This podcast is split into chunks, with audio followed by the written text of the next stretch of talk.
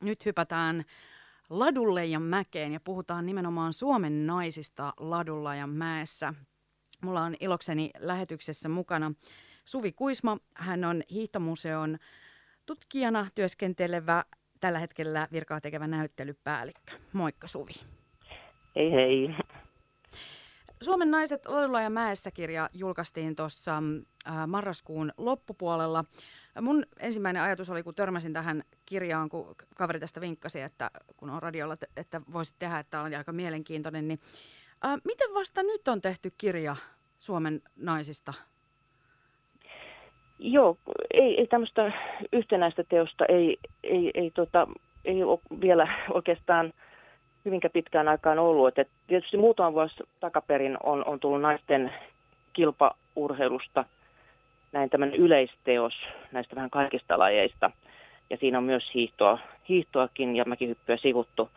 Mutta, mutta tavallaan tällainen kokoava teos, teos sitten ihan, ihan siitä kilpaurheilusta, naisten kilpaurheilusta Suomessa, tai jopa hiihdosta ja mäkihypystä Suomessa – sekä sitten tästä harrastushiihdosta, myös, myös vähän sitä nais, naisten, naisurheilijan kuvasta mediassa ja, ja, ja tuota, myös vähän tätä hiihtomuotiakin tässä on sivuttu, että on haluttu, haluttukin tehdä tämmöinen vähän kokonaisvaltainen teos naisiin liittyen, mutta, mutta ihan, ihan sitten tavallaan ne perus, peruslinjat hakien, hakien sieltä naisten kilpahiidon ja mäkihypyn historiassa Suomessa. Ja, ja oikeastaan tässä on sitten semmoinen tausta, että noin kymmenen vuotta takaperin hiihtomuseolla tehtiin näyttely, silloin näyttelystä vastaavan Tiina Jantusen kanssa näyttely, näyttely Suomen naiset mäessä. Ja, ja silloin tota, näyttelyn graafisena suunnittelijana oli Osmo Penna. Ja, ja siitä tuli aika, aika mukava aineisto, aineisto silloin ja se jäi vähän mietityttämään, että tästä olisi ihan mukava tehdä kyllä tehdä julkaisukin. Mutta sitten tässä oli hiihtomuseossa oli näitä isoja uudistusprojekteja, remontoitiin taloa ja uudistettiin perusnäyttelyt ja, ja, ja tota, nyt tämän vuoden aikana sitten tuli semmoinen hetki, että nyt, nyt tämä olisi ehkä hyvä saada, saada maaliin ja, ja, ja tota, kertoa, kertoa niin kuin yksissä kansissa tämä Suomen naisten kilpahiidon ja mäkihypyn historia näin, näin, näin niin kuin pää, pääpiirteittäin. Mistä näitä aineistoja sitten on etsitty? Että on saatu tavallaan se, koska mä tiedän, että kun tehdään hi- historia, historian tutkijat, kun tekevät kirjaa, niin siinähän pitää olla aika tarkkaankin mietitään se, että se on varmasti totta, että se on oikein dokumentoitua, mitä siihen kirjaan sitten otetaan. Joo, tietysti jo yleishistoriassakin on jotakin naisten urheilusta kerrottu, mutta ja sitten on aika paljon nyt tullut myös tämmöisiä opinnäytetöitä tähän, tähän aihepiiriin liittyen. Ja sitten täällä on tietysti semmoista uranuurtavaa työtä on tehnyt esimerkiksi Leena, Leena Laine, joka oli, on ollut pitkäaikainen Suomen urheilusten seuran puheenjohtaja. Hän on esimerkiksi työväen urheilevista naisista niin tehnyt ihan oman, oman teoksensa. Sitten tietysti meillä on täällä Lahdessa meidän hiihtävä legenda äiti Siiri Rantanen, joka on semmoinen kiinnostava hahmo ja hänen, hänen uransa ja, ja, ja tota, tämmöinen liikuntatieteiden tohtori Jaana Kari on, on sitten häntä haastatellut jo silloin 2000-luvun alussa ja ne on myös semmoisia mielenkiintoisia aineistoja. Plus tietenkin si, Siiri Rantasta on voinut haastatella edelleenkin.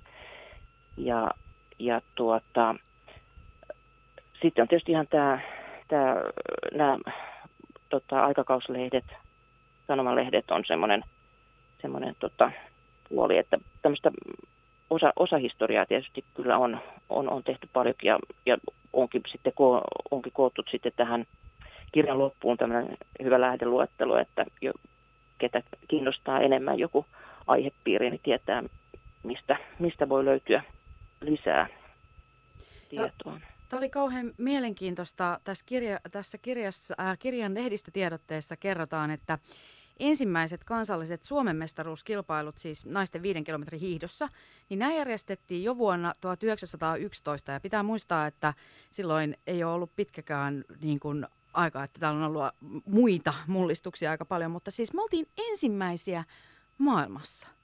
Kyllä, kyllä joo. Et Ruotsi, Ruotsissa heidän kansalliset kisat alkoi 1916, mutta Norjassa olikin sitten aivan erilainen perinne, että siellä ei niitä naisten kansallisia kisoja ollut ennen kuin vasta 50-luvulta lähtien. Siellä on tietysti hirmu voimakas se hiihtoharrastus, mutta siellä sitten pidettiin niin kuin tärkeimpänä hiihtolajina yhdistettyä mäkihyppyä ja mäkihyppyä hiihtoon yhdistettyä kilpailua. Siinä ei, ei, ei naiset silloin vielä – tota, sitä, sitä tota, harrastaneet, niin tuota, se, se jäi jotenkin Norjassa jostain syystä jalkoihin, mutta siellä on sitten otettu kiinni aika kovasti, mm. kun tähän nykypäivään, nykypäivään tullaan. Ja muitakin, tämä, mehän aina janot, suomala, suomalaiset on sellainen kansa, että me janotaan menestystä, tai musta tuntuu, että kaikki kansat on sellaisia, niin miten noin historioitsijan näkökulmasta, miltä näyttää suomalaisten naisten menestyminen hiihtolajeissa? Kyllähän se on aika, aika huikeaa, että silloin sitten, kun naisten maastohiihto pääsi olympialaisiin, siinä oli tietysti Suomi ja Ruotsi tehnyt sitä pohjustustyötä. Silloin 1952 oli Oslossa talviolympialaiset ja, ja, ja tuota, silloin Suomen naiset vei, vei kolmois voiton. Siellä oli Lyydia Viideman, vei kultaa, Mirja Hietämies hopea ja Siiri Rantanen oli pronssilla naisten 10 kilometrin matkalla. Ja, ja sitten vuonna 1956, silloin oli sitten jo myös tämä Neuvostoliiton joukkue mukana, joka oli sitten aikamoisen ha- haastava kilpakumppani.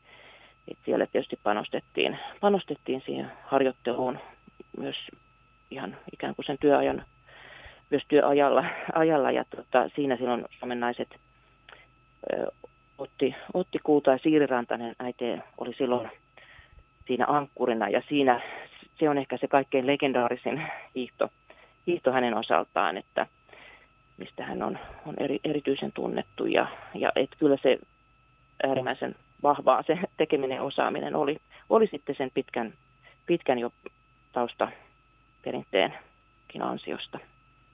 Ja yksi äh, mielenkiintoinen osa-alue ehdottomasti tässä kirjassa Suomen naiset ladulla ja mäessä on mäkihyppy, jossa on kestänyt tosi kauan, että naiset ovat päässeet mukaan tähän lajiin.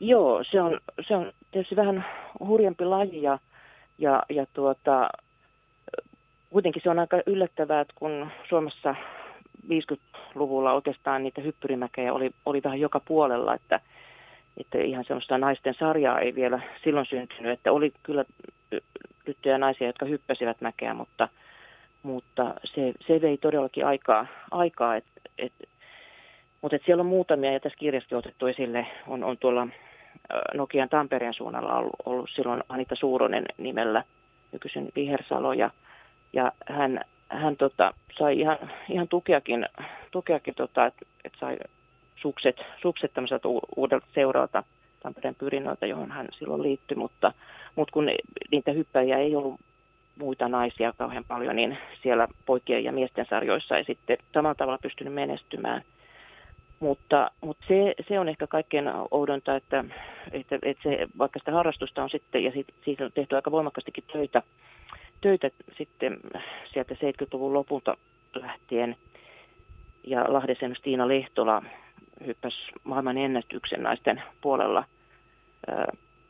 70-80-luvun vaihteessa, niin, niin, niin kuitenkin tuota, vasta 2009 FIS hyväksytä naisten mäkihyppyn arvokisoihin ja, ja vielä meni siitä että et 2014 vasta olympiakisoihin. Et ehkä ehkä tuota kansainvälisen hiihtoliiton puolella oli, oli sellaista, sellaista tota, ö, vähän outoakin vastustusta siinä, mm. että, että tuota, sen eteen kuitenkin tehtiin aika kovasti töitä.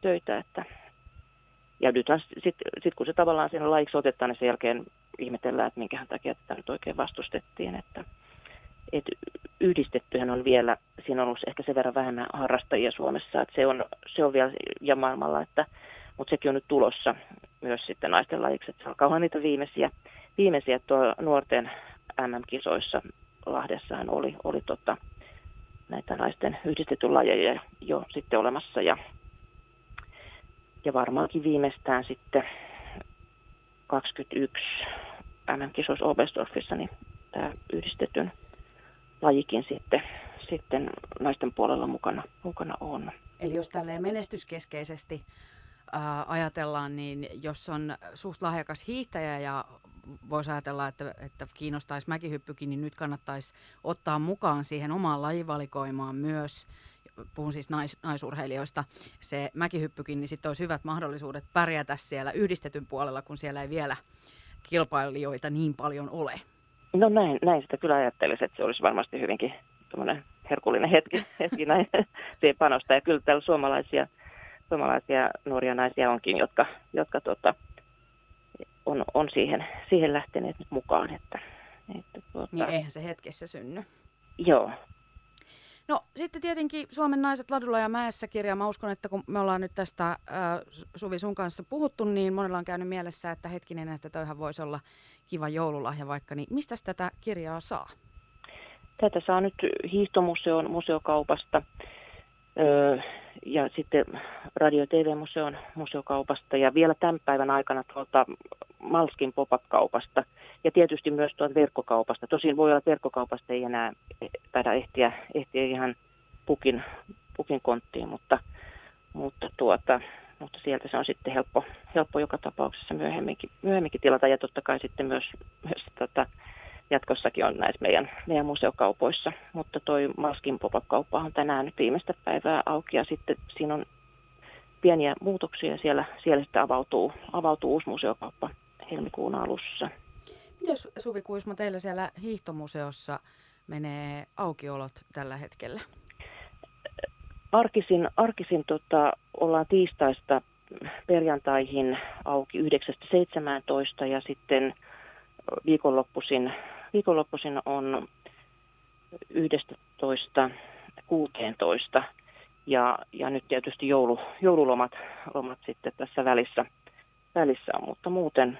Välipäivinäkin on siis mahdollista? Välipäivinä on mahdollista ja, ja jo siinä joulun jälkeisen sunnuntaina on mahdollista päästä.